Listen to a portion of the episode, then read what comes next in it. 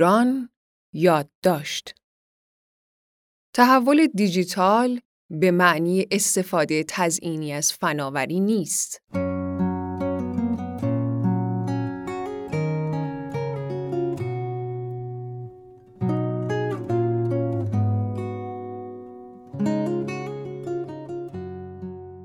رضا جمالی مدیر فناوری اطلاعات بیمه تعاون تحول دیجیتال در صنعت بیمه و صنایع دیگر باید از مدیران ارشد سازمان شروع شود.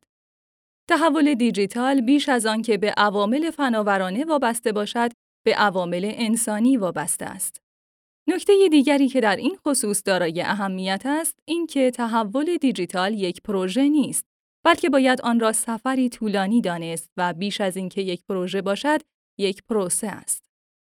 برای حرکت در این مسیر باید جهتگیری کلی را مشخص کرد و برای کوتاه مدت به هدف گذاری و اجرا بپردازیم و سپس نتایج را ارزیابی کرده و مجددا هدف گذاری کنیم.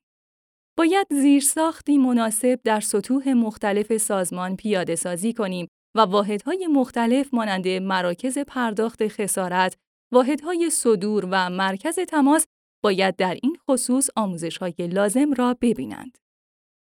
یکی از مهمترین خدماتی که مشتریان از یک شرکت بیمه دریافت می کنند خسارت است. برای دریافت خسارت، ابتدا مشتری باید ادعای خسارت کند. در حال حاضر این فرایند هفته ها به طول می انجامد و برای اثبات خسارت نیز برخی اوقات باید مدارکی نیز ارائه دهد. در این خصوص، شرکت های بیمه باید تجربه جذابی به مشتری پیشنهاد کنند و بتوانند فرایندها را در این خصوص مدیریت کنند و همچنین خدمات پیشگیری از بروز خسارت ارائه دهند.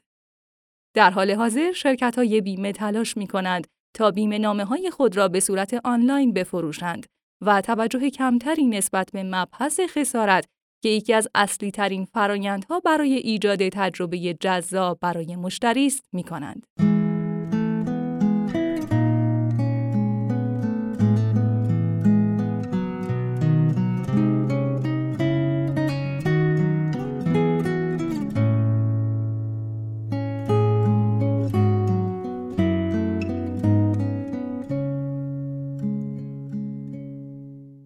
یکی از آیتم های با اهمیت استفاده از API ها و سیستم های بیمهگری باز است تا کسب و کارها بتوانند در ساده ترین شکل ممکن سرویس های بیمه ای را وارد کسب و کار خود کرده و ضمن کمک به کسب و کارشان زمینه رشد و توسعه صنعت بیمه را نیز فراهم کنند.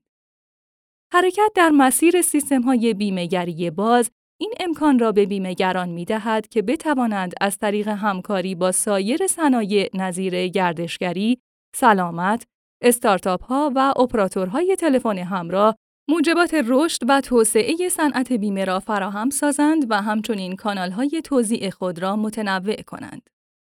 امیدوارم در سال آینده شرکت های بیمه ای بتوانند تا حدودی در بخش های قابل توسعه مانند نرم افزارهای موبایلی، پورتال مشتریان و های بدون کاغذ بیش از قبل محصولات خود را توسعه داده و باعث ایجاد تجربه جدید و لذت بخش برای مشتریان خود شوند.